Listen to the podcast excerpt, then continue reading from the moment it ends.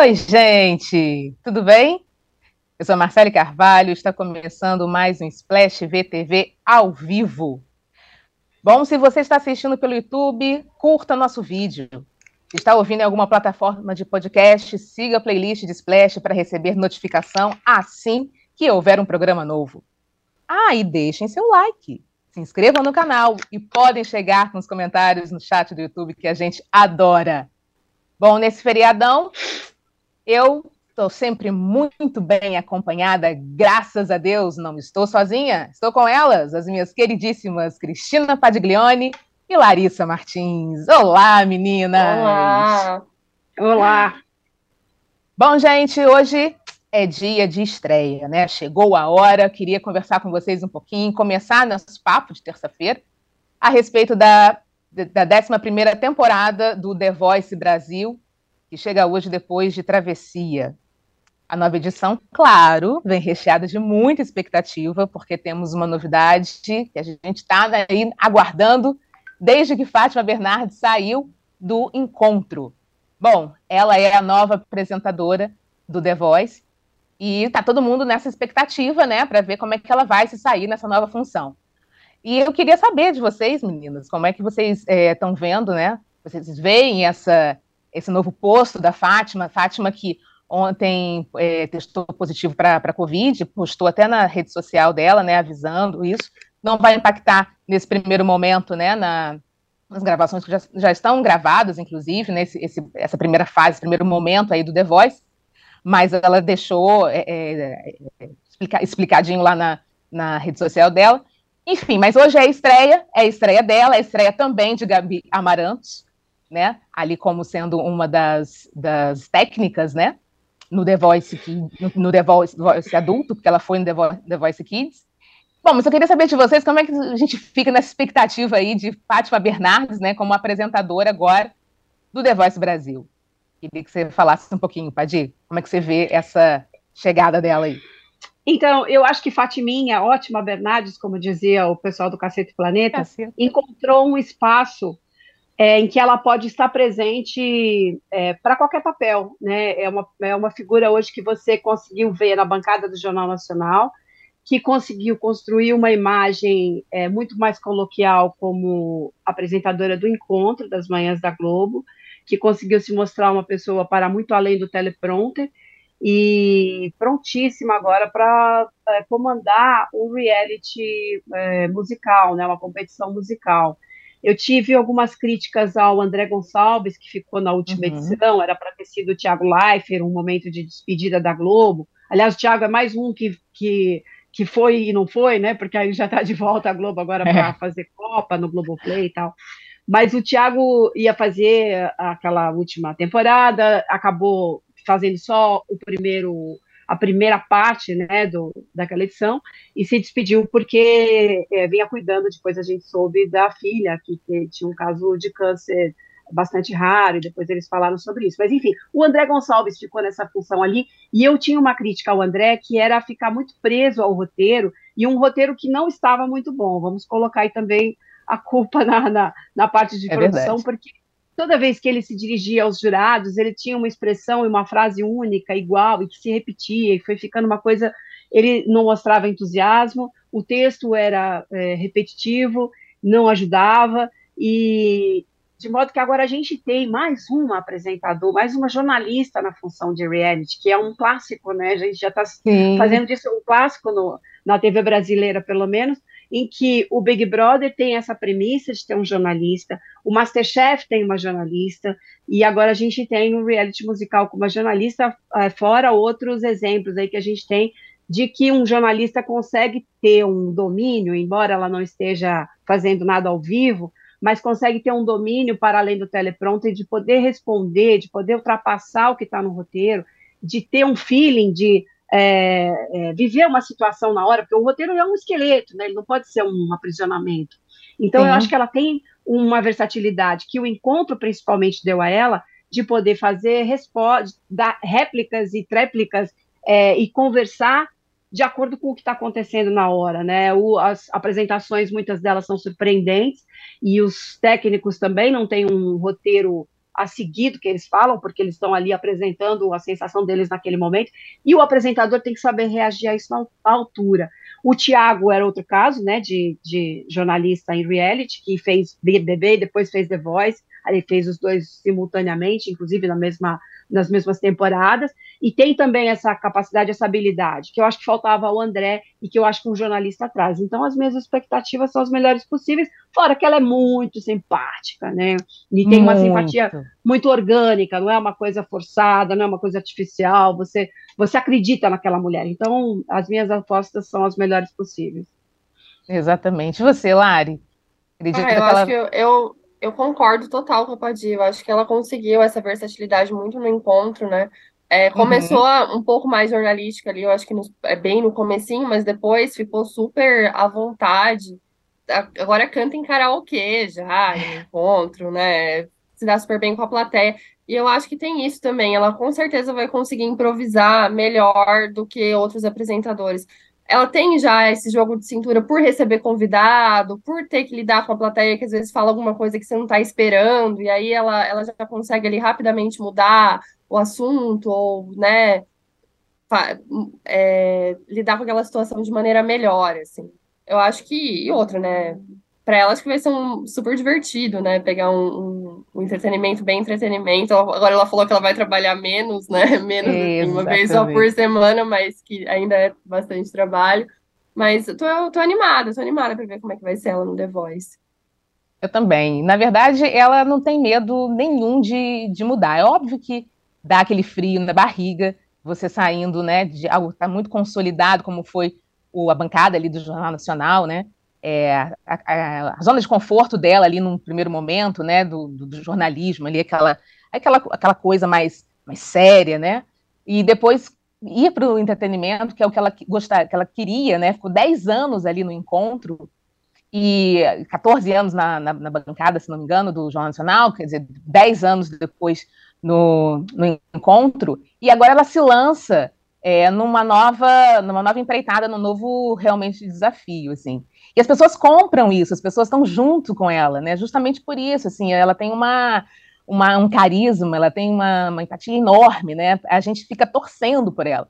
Eu lembro que em 1991 Olha isso, quanto tempo, né? Quando a Globo fez aquela vinheta do Tente, Invente, Faça um 92 diferente, é, eu lembro dela fazendo, sabe, é, dançando ali, cada, cada né, a, a, é, artista, cada nome é, forte ali da, da emissora, seja no jornalismo, seja é, até mesmo nas, nas novelas, enfim, atores, atrizes, é, eles, eles faziam alguma coisa diferente que a gente não estava acostumado. E eu lembro, eu era adolescente, eu lembro dela sapateando ali.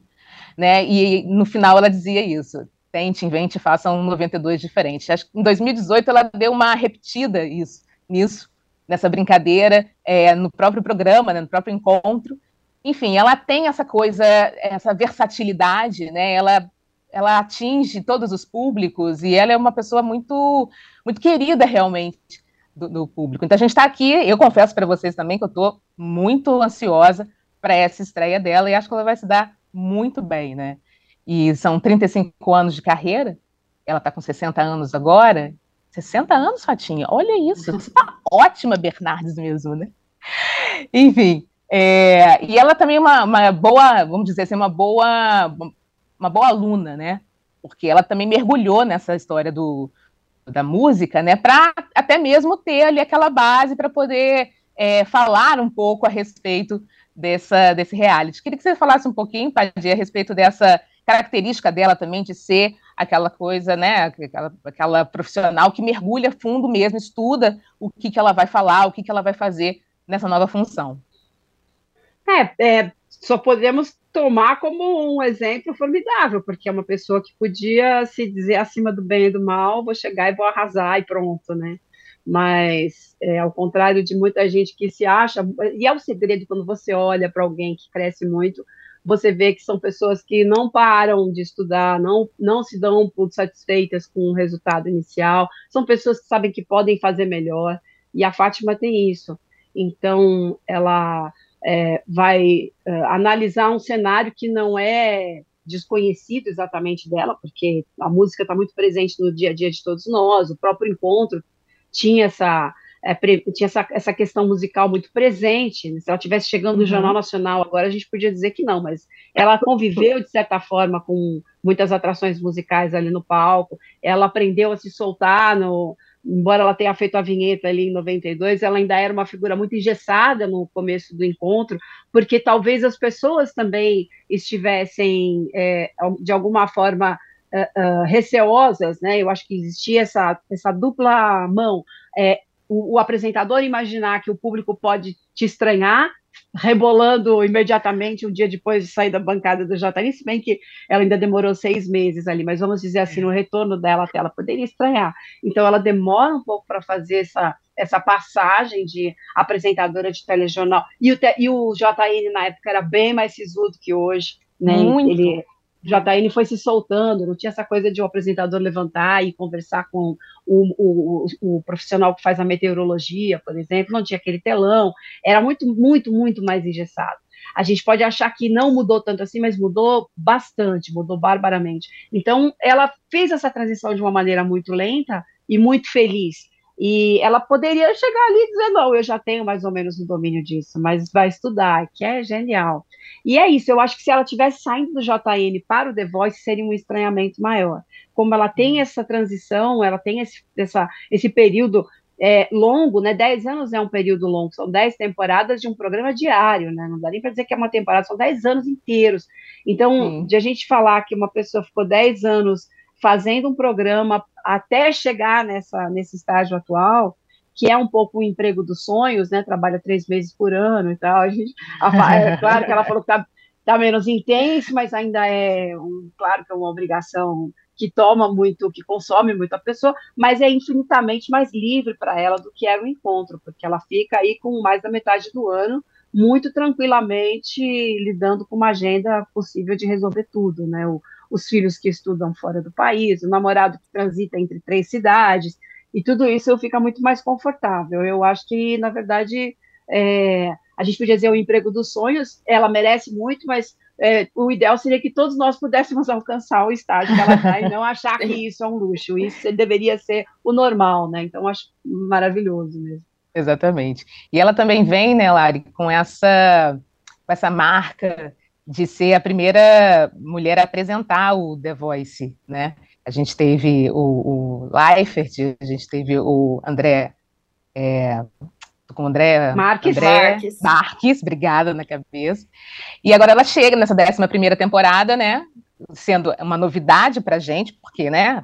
Fátima sai do encontro, vai para o The Voice. Uma novidade também por ser a primeira mulher a apresentar esse, esse reality musical. A gente tem ali a Isa, a gente também tem a Gabi que chegou. Então, acho que a, a, começa também assim a, a é, pontuar essa marca da, da Fátima também, nesse né, esse desafio, e que vai ficar realmente, é, é, toda vez que a gente lembrar do, do, The Voice, né, a gente vai, ó, a Fátima ali, primeira mulher. Como é que você enxerga isso também, Lari? Ah, é muito legal, né? Acho que é muito legal. Não tinha me pensado que realmente foram só homens que apresentaram The Voice até hoje. Então, é, acho que vai ser interessante também a gente ver esse programa pela ótica feminina, né, como apresentadora. Embora a gente tenha muitas mulheres como treinadoras ali, como técnicas, né. É... Mas estavam falando da, da Fátima dançando, não sei o que eu lembrei, ela foi bailarina, né? Então ela já tem essa, essa relação com a música, acho que muito forte também por causa disso o que também pode ser interessante para o programa, né? Alguém que tem uma relação, acho que mais emocional com a música, porque você tinha ali André Marques e Thiago Leifert, e é, eram apresentadores muito mais fechados, né? Tipo, em ser apresentadores e tal. Então, acho que ainda traz isso a mais, né? Ela teve essa carreira como bailarina, ela é muito ligada à dança, né? Ela sempre traz o programa dela quando ela pode, no encontro e tal. Então, acho que a gente ainda pode ter, além de ser a primeira mulher a apresentar, a gente ainda pode ter esse olhar de quem tem um olhar um pouco mais apaixonado por música do que os apresentadores anteriores. Exatamente. Bom, gente, você que está chegando agora, se você ainda não deu né, o, o seu like aqui para essa live, vale a pena. A gente está falando sobre a estreia de Fátima Bernardes como apresentadora do The Voice. Curta nosso vídeo, deixe seus comentários, a gente quer muito saber o que, vocês estão pensando a respeito dos temas que a gente está abordando aqui. Bom, fica aí então nossa torcida para Fátima. Para Fátima vai arrasar, como sempre, já tenho certeza disso. E a gente está falando de música, né, gente? Então, música ela marca mesmo a vida da gente de uma forma impressionante, traz, né, lembranças assim incríveis. Bom, além disso, né, se torna se a gente está falando de, de audiovisual, teledramaturgia, acaba se tornando muitas das vezes um grande personagem e o seu intérprete ou a sua intérprete também. É o caso da Gal Costa, uma das cantoras mais consagradas da, da, da música brasileira, fez história também na trilha sonora de novelas e que, infelizmente, nos deixou de uma forma surpreendente há uma semana. É, a sua voz, na verdade, será eternizada na abertura de muitas novelas, no tema de vários casais, de vários personagens. Como é que a gente pode assistir Vale Tudo se a gente não lembrar da voz icônica dela cantando na abertura da novela? Gabriela também, Deus nos acuda, a novela Deus nos acuda. Bom, ela embalou vários, vários, vários é, é, casais. Bom, a última é, novela que a gente teve, a gente pode, né, ouvir as últimas novelas, assim, que a gente pode ouvir a voz da Gal, foi Amor de Mãe, é, foi também Um Lugar ao Sol, e agora, Mar do Sertão, ela é o tema, ela canta o tema Tuareg. Bom, queria que vocês falassem um pouquinho a respeito dessa dessa cantora icônica, né, que fez história mesmo nas, nas trilhas. A, acho que Padia escreveu a respeito também, né, Padia, a respeito dessa, dessa marca da, da Gal. E a gente tem, obviamente, eu, você, Lari e vocês que estão aí nos assistindo também, sempre tem aquela música especial da Gal Costa em novelas que marcaram a, a trajetória de vocês também. Queria que a Padir falasse um pouquinho a respeito, né, dessa importância da Gal e falar também, Padir, qual foi ou quais foram as músicas, né, das novelas cantadas pela Gal que marcaram você e depois eu quero saber da Lari também. Ah, para mim é vale tudo acima de tudo, né? Vale tu, porque vale tudo, vale tudo é do Cazuza. É, a Gal é uma intérprete de todas as canções, é, tem um compositor e ela é e ela transforma e ela dá um, uma roupagem à música, por melhores que sejam os compositores, no caso do Cazuza também, a interpretação dele é bacana, mas a, a interpretação da Gal dá uma grandiosidade para a música, que já é genial, muito à altura da, do impacto que a novela do Gilberto Braga teve. A novela é, partiu de uma sinopse do Gilberto Braga, de uma ideia de Gilberto Braga, que era vale a pena ser honesto no Brasil. Infelizmente, é uma premissa que, depois de 30 anos, o Viva reprisou a novela e se mostrou muito atual, infelizmente.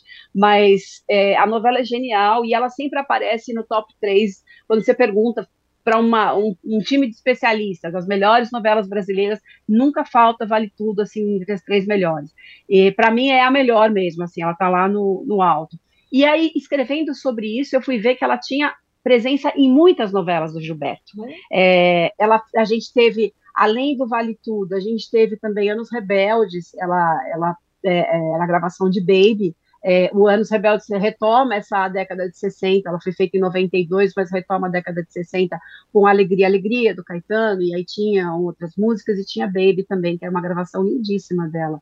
É, a gente tem Gabriela, que é a abertura de Gabriela, e quando eu fui escrever, eu estava consultando o livro dos meninos do, do Guilherme Bryan, do Vincent Filari, Teletema, que é ótimo, e eles falam sobre ela, ela tem uma, uma declaração dela em Gabriela dizendo que o Daniel Filho convidou para ser a própria Gabriela, mas Verdade. que ela achou que não que não ia, que ela não, não era atriz e que não era dela. E Gabriela, a gente sabe, é, é né, deu a Sônia Braga é, uma, a, o posto de incontestável diva nacional e tal. E aí Sônia Braga prestou, inclusive, uma homenagem a ela, porque Sônia era a figura mais presente nas adaptações de Jorge Amado, e Gal é. era a cantora mais presente em todas as adaptações que foram feitas para a TV e para o cinema, né? Inclusive Tieta para o cinema tem Gal Costa também. Então a Gal conta isso no, no, livro, né? Que ela acabou se tornando a cantora de Jorge Amado. E eu fui descobrindo também que ela estava em todas as novelas de Gilberto Braga. É, e ela tá, é, inclusive, ela participou, ela fez uma cena com a própria Sônia Braga em Dancing Days, é, em que ela canta folhetim do Chico Buarque, que é uma cena maravilhosa, maravilhosa mesmo. É, e a Sônia, inclusive, publicou a foto dessa, dessa ocasião, desse encontro das duas diante das câmeras em Dancing Days. é, que é de 1900 e agora já me perdi, é, 79, 80, né, por aí. É. Tem Água Viva e Dancing Days, uma seguida da outra. Ela esteve também Água Viva, que ela era tema da Stella Simpson, a personagem da nossa lindíssima Tônia Carreiro. Então, eu comecei a ver que ela, ela, estava em todas as trilhas de Gilberto, assim, ela aparece em todas as novelas de Gilberto, fora como você mencionou, Deus nos acuda, que ela estava na abertura, que também é uma abertura icônica, né, o mapa do Brasil, Muito. que as pessoas uhum. vão dançando com um figurino de gala, e aquilo é um ralo de lama que vai, é, que vai descendo, assim, é uma lama que vai descendo por, por um grande ralo, né, é muito, muito impactante essa abertura, e a, a canção, a gravação era dela também. Então, não sei se Lari quiser acrescentar outras coisas. Depois que eu escrevi o texto, eu vi que ficaram faltando umas quatro produções que eu não tinha citado, e certamente eu me esqueci de algumas. É impressionante realmente a presença dela na nossa memória afetiva, né? Você citou isso aqui na abertura do assunto, porque é bem Muito. isso, assim. A trilha sonora mantém essa, essas histórias, a força dessas novelas muito presente na nossa memória afetiva, e, e Gal está muito presente nisso. Lari, você tem ah, também eu, uma, uma preferida? O que, que você acha? Eu acabo ficando com o Brasil também. Acho que Vale Tudo é uma das minhas novelas preferidas. Aí eu lembro muito da voz dela. Não só na abertura, mas naquela parte dos próximos capítulos, né? Que também passava ali o, o Brasil e tal. É, outra que ficou muito na minha cabeça é Meu Bem, Meu Mal, novela que eu nem assisti, mas que a abertura passa, passava aqui de vez em quando em video shows da vida, assim, e é uma música que eu acho muito bonita, e talvez também porque acho que meus pais escutavam em casa. Então, é uma música que, que me lembro bastante, assim. Ah, tem uma carreira vastíssima, né? Não só em é trilha de novela, né? mas como né, artista mesmo, é uma perda muito, muito maluca de pensar, assim. Pois é, é e... ela ia estar presente no Primavera Sound, que eu fui, eu e aí cancelou e tal, aquela coisa, você ia ver o show da Gal, se não ia ver o show da Gal, agora nunca mais vou ver o show da Gal. É uma doideira pensar. Né? Pois é, e a gente estava até comentando, né, Padir, que a gente, quando, a Padir até comentou assim, quando morre, né, um, um, artista dessa magnitude, a gente fica pensando assim, nossa, a gente não foi nenhum show dele, ai meu Deus, ou dela e tal. Mas a gente foi, né, Padir? A gente acabou que foi. Na época eu estava trabalhando, trabalhando no, no Jornal Extra e cobrindo a novela também, Amor de Mãe. E a gente foi, né, Padir? Conta Sim, um eu tava. É, não, eu, eu fiquei com essa ideia, porque eu tenho na minha memória que eu, que eu vi a Gal em algum momento no Palace, que é uma coisa que denuncia a minha idade, é uma casa de espetáculos que não existe mais em São Paulo. É igual falar do cane, Canecão no Rio, acho que também não sei se existe ainda, né? Mas o Palace era um paralelo do Canecão aqui. E, mas eu fiquei pensando, quando foi? Vi, não vi, não lembro, que coisa ruim, não, não me lembro disso. E aí você me lembrou ontem que a gente assistiu um pocket show da Gal, que foi um luxo absurdo, numa festa de lançamento de Amor de Mãe, muito recente, Isso. pouco antes da pandemia. Ela fez uma apresentação é, na, no local onde é, promoveram a festa, que era, acho que, o escritório de um dos personagens, né, na, na novela e tal, não me lembro direito agora quem que aparecia, ela, aquele cenário aparecia logo no começo da novela.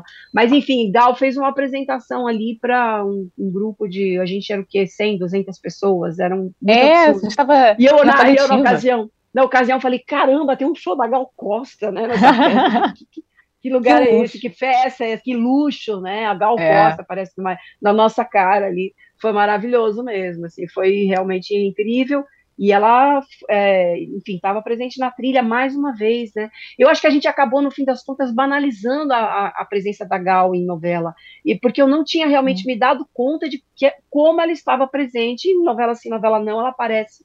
E agora no ar ela está é, também em Mago Sertão, né, que você mencionou agora. Sim, sim. Então, é, é uma produção muito gigantesca para abraçar é, vamos dizer, ela, desde os anos 70, a gente está falando aqui de novelas, pelo menos é. na Globo. É, Começou, acho que modinha. No... Modinha para Gabriela, não é isso?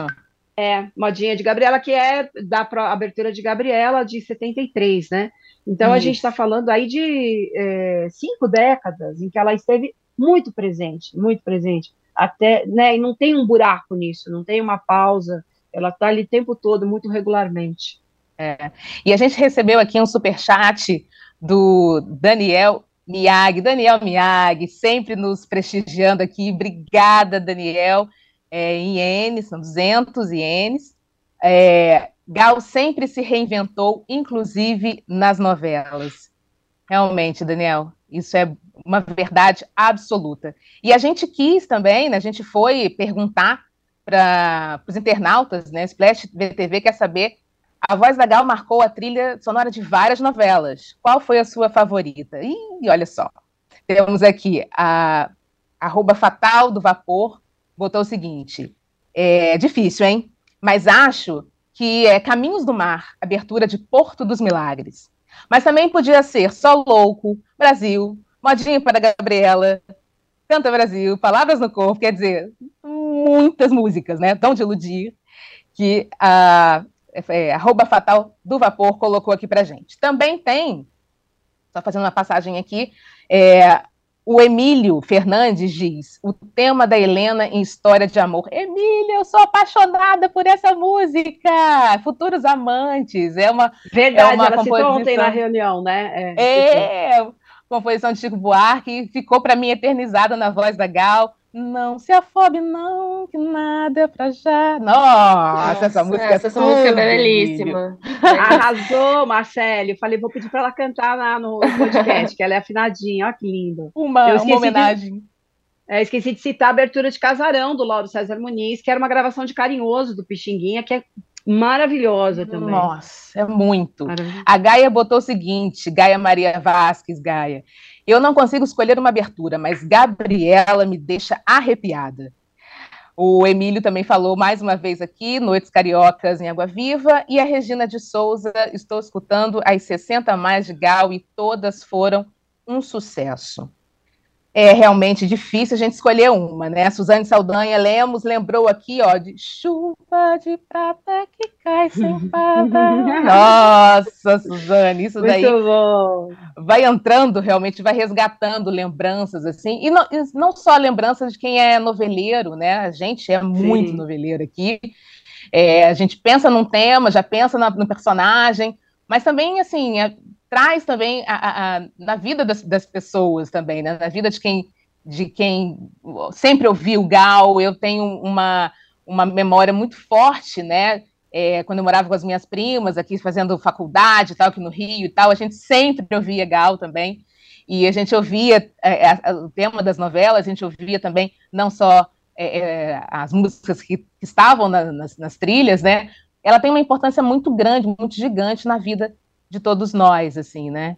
É, então, quando a gente ficou sabendo da, da morte dela, né, eu, pelo menos assim, eu estanquei, assim, falei, como assim? É pegadinha, não é possível, né, isso acontecer. Mas, assim, é, vai ficar, né, a voz dela fica eternizada é, nessas trilhas e em todo o movimento que ela participou e que foi muito importante, né? Enfim, gente, olha, a gente está aqui chegando para o nosso intervalo. É, falar, falar de Gal, eu fico meio assim, balançada mesmo, porque é, é difícil a gente não tê-la mais. E o que o Padir falou, eu acho, só para complementar, Padir, eu acho que a gente acabou não banalizando, não. É porque a, a Gal estava tão presente que era a, a, acaba sendo um normal, né? Assim, tê-la ali, ouvir Gal nas trilhas, né? E, ah, opa, hoje tem Gal, vai, vai ter Gal Costa na, na trilha da novela X, Y e tal. É. E quando a gente acaba, né, não tendo mais a presença dela ali, né, a gente toma realmente um choque. É, não que a gente não soubesse o tamanho dela, mas eu me lembrei agora, né, ao citar que a gente acaba normalizando a sim, declaração sim. comovente do filho dela no Fantástico, quando é, a repórter perguntou quando você descobriu que a sua mãe era tudo isso, ele falou no velório porque ele não tinha dimensão daquilo, assim, é, muito, é de arrepiar isso, assim, mas porque, claro, para ele que conhecia ali ela como mãe, ela era uma figura normal, né, a minha mãe, né, e ok, minha mãe, ela tem uma profissão, quer cantar, não, e para ele não, é, é, não tinha esse, esse, esses holofotes todos em volta, ele não enxergava dessa forma, enxergava como uma coisa normal da profissão e e, e, diz isso, né? Que quando você descobriu, descobriu no velório que tinha uma comoção ah, nacional é em torno dela. É, nossa, de arrepiar isso, né? Maravilhoso. Sem Mas é isso. Bom, gente, a gente está aqui encaminhando então para o intervalo. É, então, Comente aqui no chat, deixe é, o seu like aqui nessa live, se inscreva no canal, a gente está querendo sempre saber o que vocês estão achando, o que vocês estão pensando, e a gente vai mudar de canal. Bora lá, Paulinho, mudar?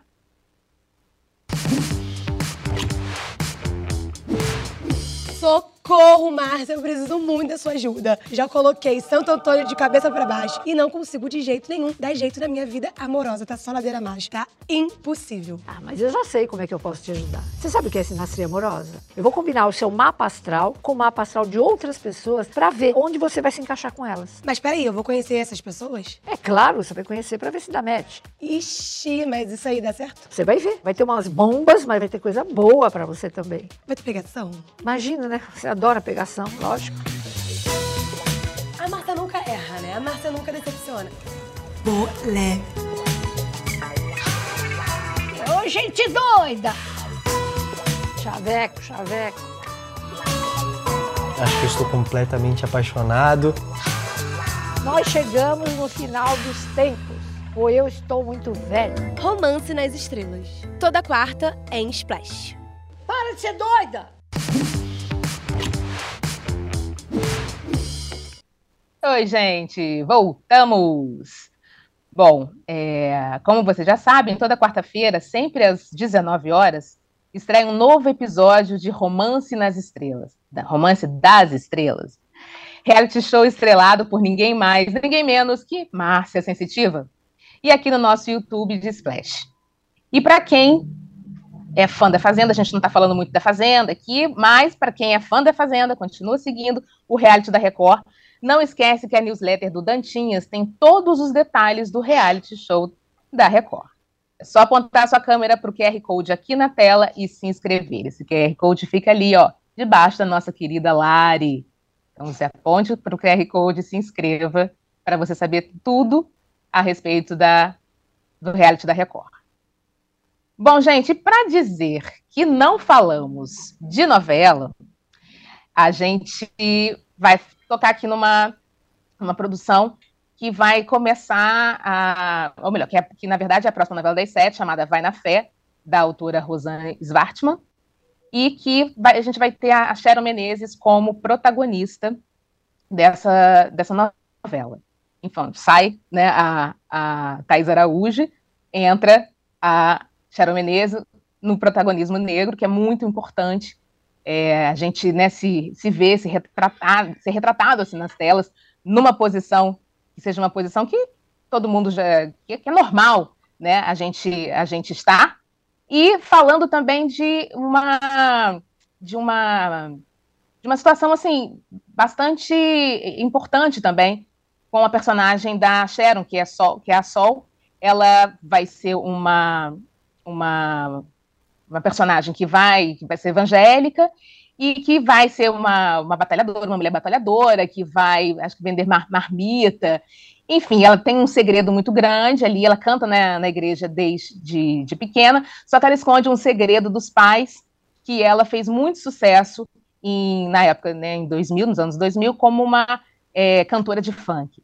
Então vai ser uma nova produção, né, da, que entra na novela, da, da novela das 19 horas, e que eu queria muito falar com vocês, meninas, falar com o Padir, falar com a Lari, saber também a opinião de vocês aí que tão, estão nos assistindo, que é, é sobre essa característica né, da, da personagem da, da Sharon, que é uma moça muito batalhadora, é evangélica, canta na igreja e acaba se tornando depois uma cantora uma cantora fã, de, de, funk, né, por uma situação ali, que não sei se eu dou spoiler e tal, mas por uma situação ela acaba se enveredando novamente por esse, por esse mundo. Eu queria que você falasse um pouquinho, o, o Padia, a respeito dessa, dessa nova protagonista que a gente vai ter aí em janeiro de 2023.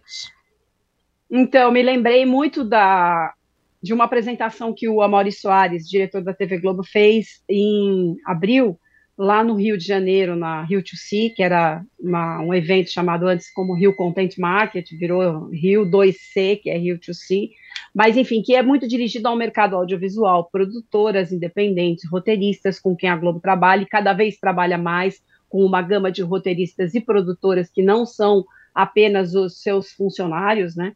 Então, ele se dirigiu a essa plateia com alguns dados de pesquisa que deviam nortear os trabalhos da Globo nos próximos anos, evidentemente com uma intenção de que as pessoas se identifiquem com o que a emissora está exibindo. A emissora não pode estar desconectada, por mais que ela dê abertura aos seus criadores para fazerem as suas histórias, eles, eles estão totalmente emoldurados, adequados às demandas de um público que pede hoje mais diversidade, os negros querem se ver uhum. representados. O mercado publicitário, felizmente, descobriu que essa, é, é, é essa massa de público é um potencial muito forte para ser desprezado na questão do consumo, inclusive. Eu sempre digo uhum. que não é não tem bonzinho nessa história, né? Não é que assim, ah, vamos dar voz agora ao público é, é, negro uh, ou aos, ao público homoafetivo. Não é isso, assim, é porque essas pessoas são consumidores como é, as pessoas que eles antes privilegiavam, né? Os brancos ou os héteros. É, enfim, e tem ali também numa numa, num grupo de, de, de população muito alto, os negros são inclusive maioria, né? Então, é, é, é, descabido que isso pudesse ter sido tão desprezado até hoje. Claro que tem aí um fator de ascensão social nos últimos anos, tem a questão universitária, tudo isso avança, e tudo isso avança também do lado dos negros que têm um ativismo hoje em busca de ser ouvido, né?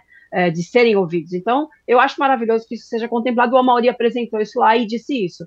É, e, e, falou também sobre a questão religiosa. Falou primeiro que existe a crise uh, econômica uh, formou de novo uh, alguma uma as casas multigeracionais, onde tem criança uhum. com avó e filho e sobrinho, gente que passou a morar junto em função da crise, que voltou para casa de alguém, houve uma, uma reaglutinação familiar em volta da tela, que a gente julgava já ser tão individual, não, a gente tem hoje uma família na sala que tem essa importância, é, e é, que de uma, de uma a cada três famílias são geridas por uma mãe preta solteira, e, importante na questão religiosa, que você está falando da personagem, é, uhum. é, o Brasil deixa de ser esse ano um país de maioria católica. Então, os evangélicos esse ano se equiparam com os católicos no número, e em 10 anos eles serão mais, eles serão mais numerosos que os católicos pelas projeções que a gente tem aí de estudos da população e de comportamento.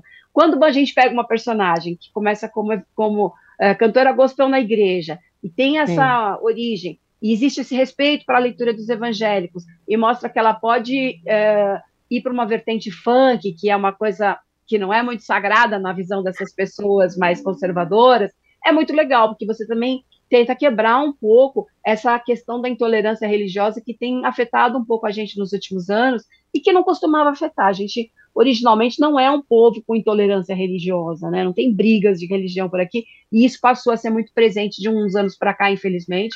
Então, eu acho que é um favor que a novela pode nos trazer se houver uma abordagem bacana sobre o assunto. Como está nas mãos da Rosane Svartman, que faz coisas muito legais, eu Exatamente. tenho uma grande admiração pelo trabalho dela, eu tenho uma confiança que vai ser uma abordagem bacana, legal, espero que o público consiga ver aquilo como uma quebra de bolhas, de barreiras, de preconceitos, então acho bem, bem bacana. Preconceito tanto por parte dos evangélicos, como por parte dos católicos que veem os evangélicos de uma forma enviesada por um grupo que, que talvez não seja a maioria dos evangélicos, mas que tem um, às vezes tem uma gritaria maior, né? Tem essa coisa dos líderes religiosos que compram programa na TV, Silas Malafaia. A gente não pode resumir o grupo de evangélicos a essa vertente. Então, acho que vai ser saudável para todo mundo.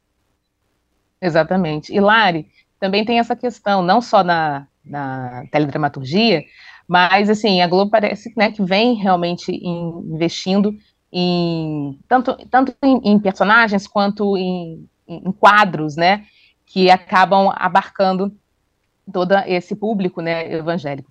A, é, no, no, Altas Horas, se não me engano, é, vai ter um reality também é, de música para né, é, é, mostrar a, a estrela gospel, né, descobrir uma estrela musical gospel também, é, a partir da, no reality dentro, dentro do, do programa do Serginho.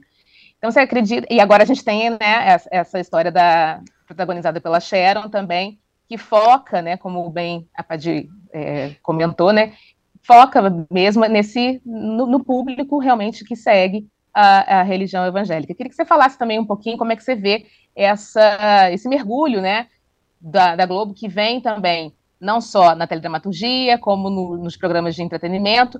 É, tem também o Festival é, Promessas, que a Sim. Globo também chegou a cobrir também, né? Enfim, tem, você vê nitidamente assim, um movimento, assim, um olhar mais atento para o público evangélico, né?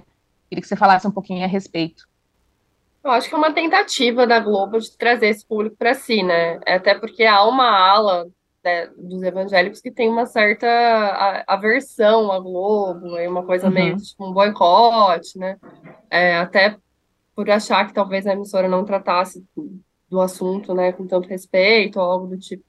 É, acho que a novela, se for, se o assunto for bem trabalhado, imagino que vai ser, porque Rosane Svartman sempre traz boas reflexões eu acho que tem tudo para dar certo, assim, para trazer talvez um público que não tivesse mais tão acostumado a assistir novela e que se interesse por causa da temática, né?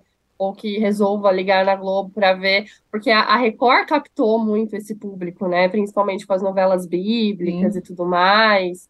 E então tem um público evangélico que ficou muito fidelizado na Record. Então, provavelmente a tentativa da Globo é tentar trazer uma fatia desse público para assistir a Globo também acho que é uma tentativa válida, né? Principalmente quando você pensa, igual como a Padir falou, hoje em dia vai ser a, a, a maior porcentagem de brasileiros, né? Tipo, a, a, religião predominante no Brasil. Então, assim, acho que realmente é um público a se focar, falando não só porque a Globo quer, mas, né?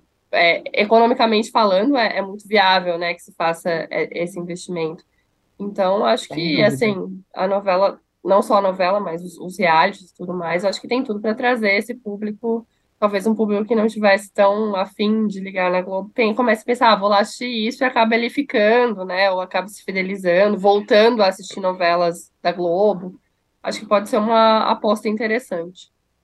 Sem dúvida. E acho importante mesmo abarcar todo mundo, né? Se você faz Sim, uma. Um, um, programa ou faz uma, uma novela, né? Você está tá lidando ali com, com representatividade. Você tem que abarcar mesmo todo mundo, seja de religião, seja de, de, de, de, raça, enfim, você tem, você tem que pegar todo mundo mesmo, né? Para você poder se identificar com aquele produto que está sendo, que tá sendo exibido, né?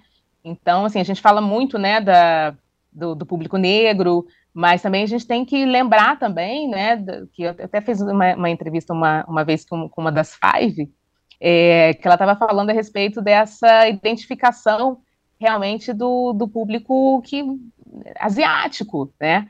Que Sim. é muito difícil também você se ver ali, né?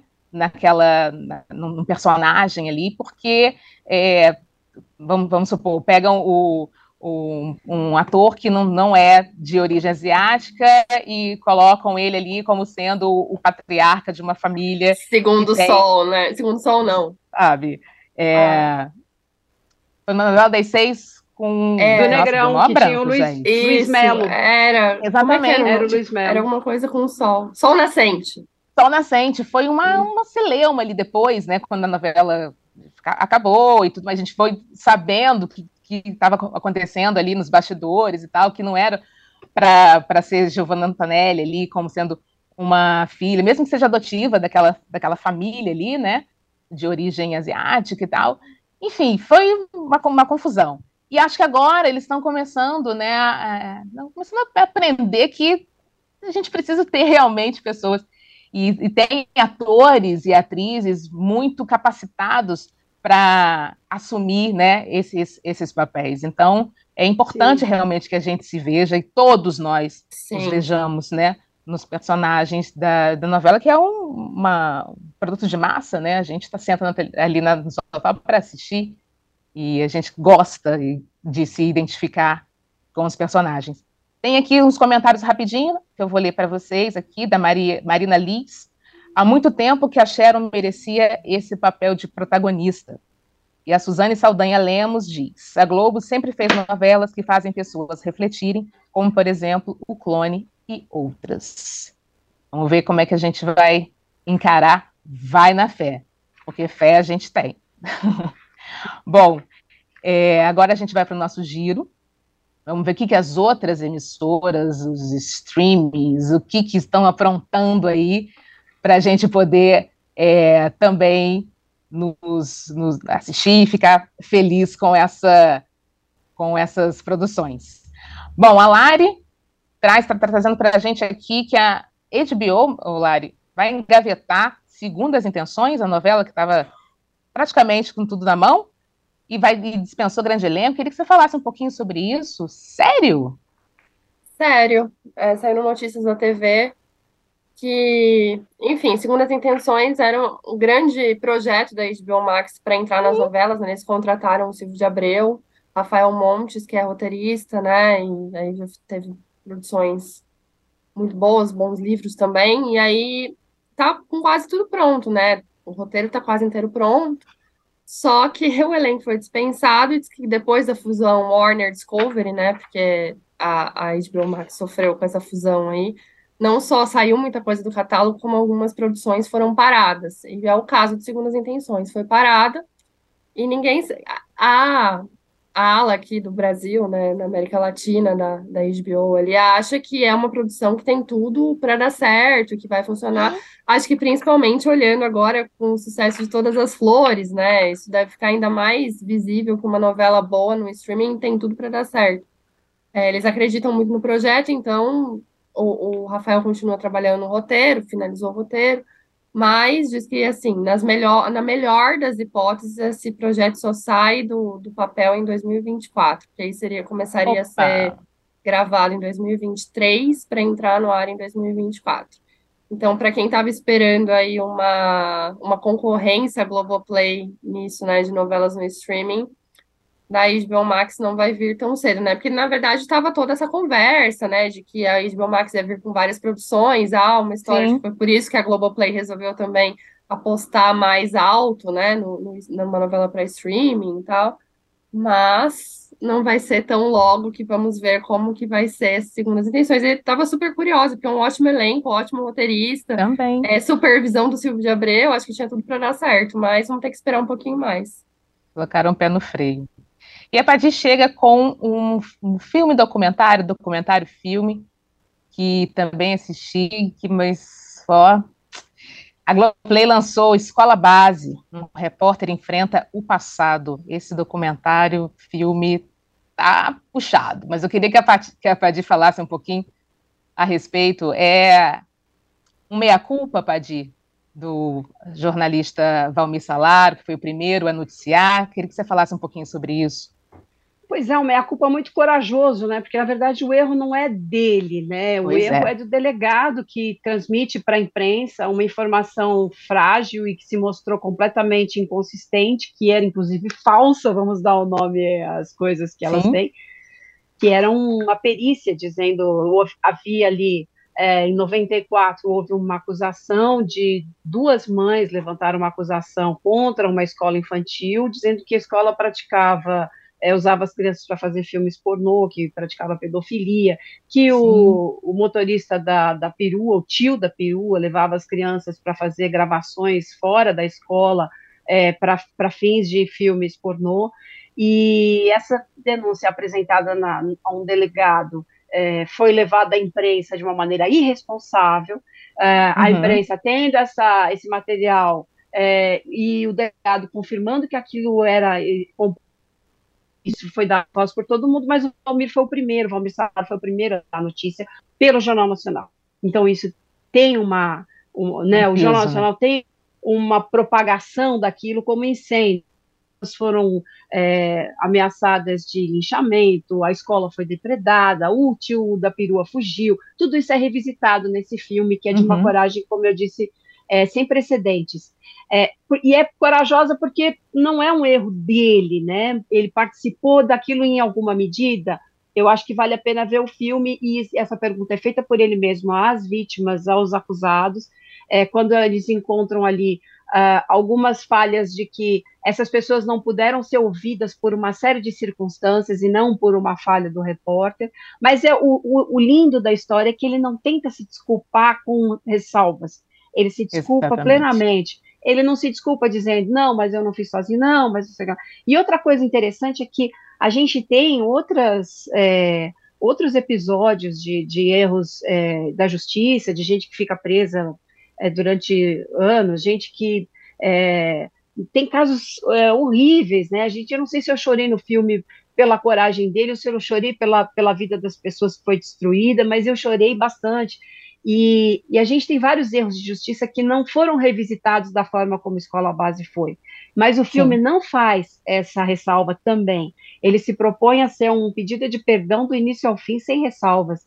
Porque ele poderia dizer: não, a gente errou, a gente imprensa, a gente imprensa, na verdade, a Globo ali tentando também trazer só a parte que cabe, porque o delegado é Sim. é procurado e não fala. As mães que levantaram o falso testemunho não falam, elas fogem do, do, da câmera, elas fogem da produção, o delegado a mesma coisa. E nenhuma outra, nenhum outro, nenhuma outra televisão fez esse meia-culpa, ou aqui agora, na época, fez um carnaval em cima disso, o SBT. Então, a Globo faz uma, um, uma obra interessante, corajosa, bonita, um caso que virou um símbolo para o estudo do jornalismo, e mesmo hoje que todo mundo acha que é informador, né, né, por rede social, não é jornalista, mas pode dar sua opinião, é importante que se veja qual é a responsabilidade que está por trás de qualquer denúncia antes de você propagar aquilo, e a história faz essa visita sem ressalvas, como eu disse, né, ele, ele, ele não tenta se desculpar com ressalvas, isso é maravilhoso. Então, acho um filme muito necessário para todo mundo, não só para o jornalismo, embora seja um caso clássico para o estudo do jornalismo, né? Exatamente.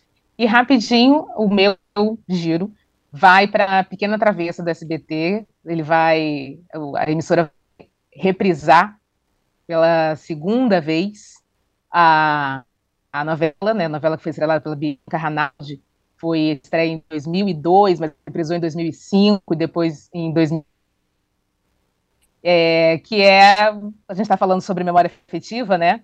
Muita gente assistiu essa novela, muita gente é, é, lembra dessa história da, da Bianca, né? Que acabou, era Júlio, mas aí era Júlia, a personagem dela, mas aí ela teve que procurar um, um, um emprego que só, só dava para ser se fosse, se fosse homem, eu acho que é, é office boy, e aí ela se transforma no Júlio, né? para poder ter esse, esse emprego, conseguir essa, esse emprego.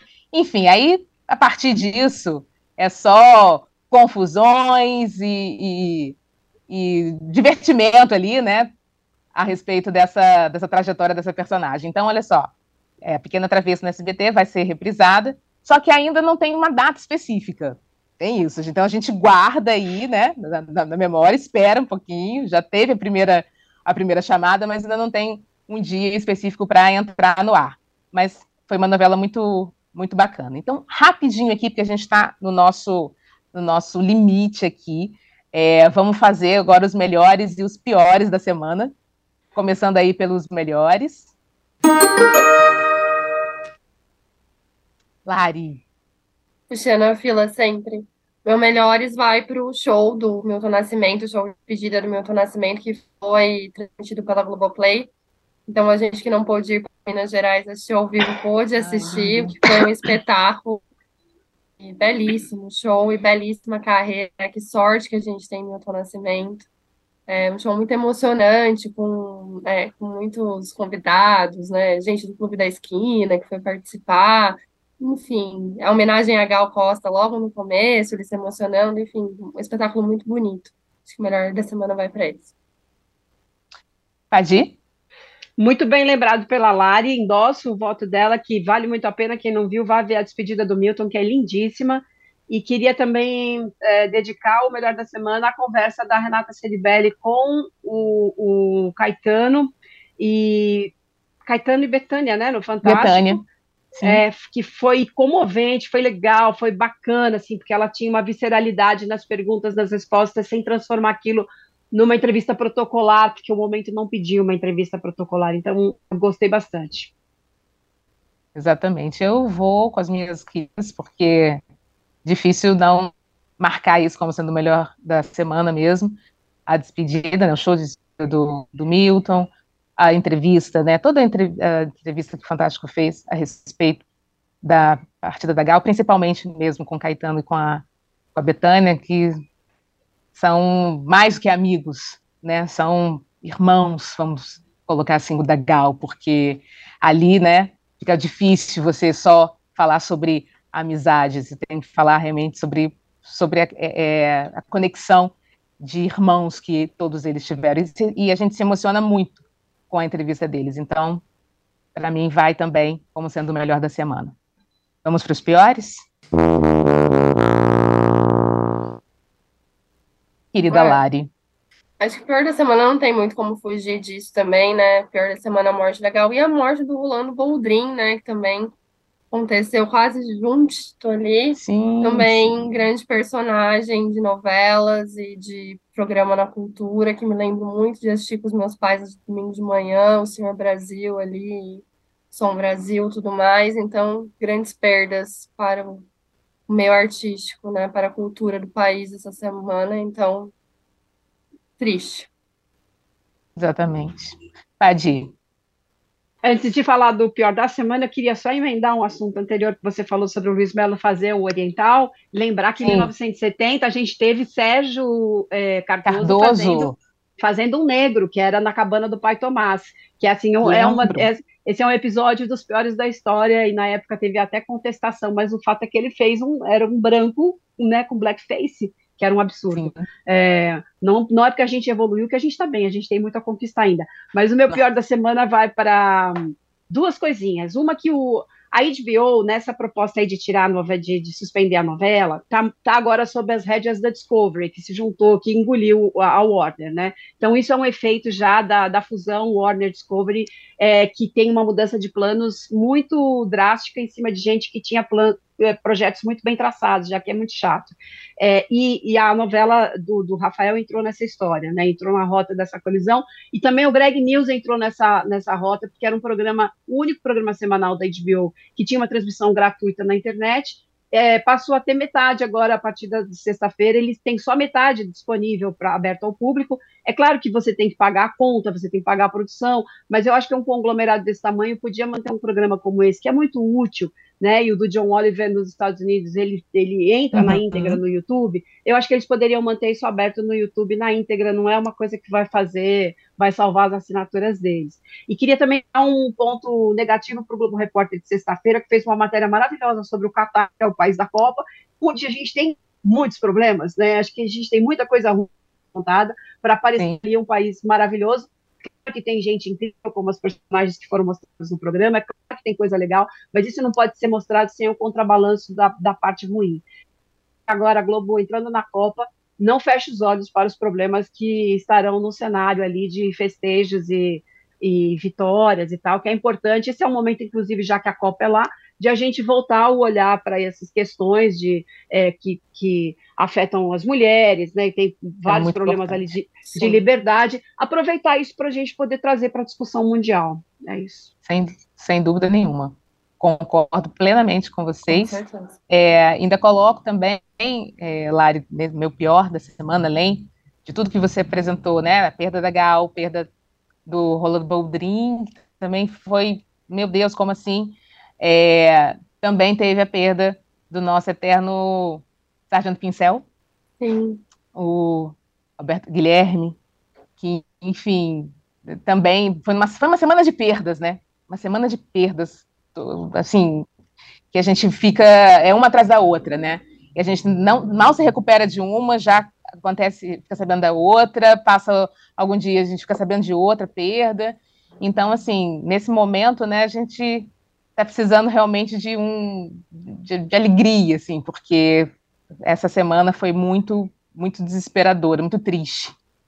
E fora o que a Padir também falou, realmente é, precisamos mostrar coisas boas, da onde vai, vai acontecer, né, a, a, nossa a nossa Copa, sim, mas também não não deixando de mostrar uh, os problemas e são muito grandes e muito sérios também.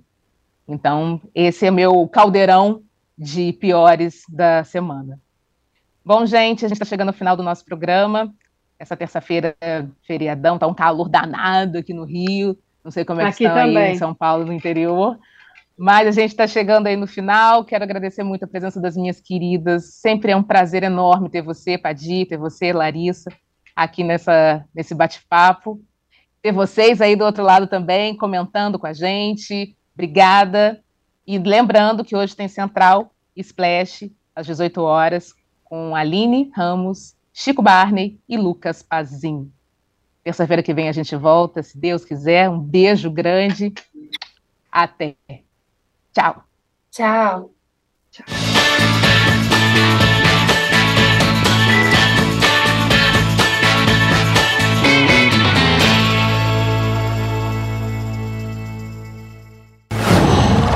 Qual?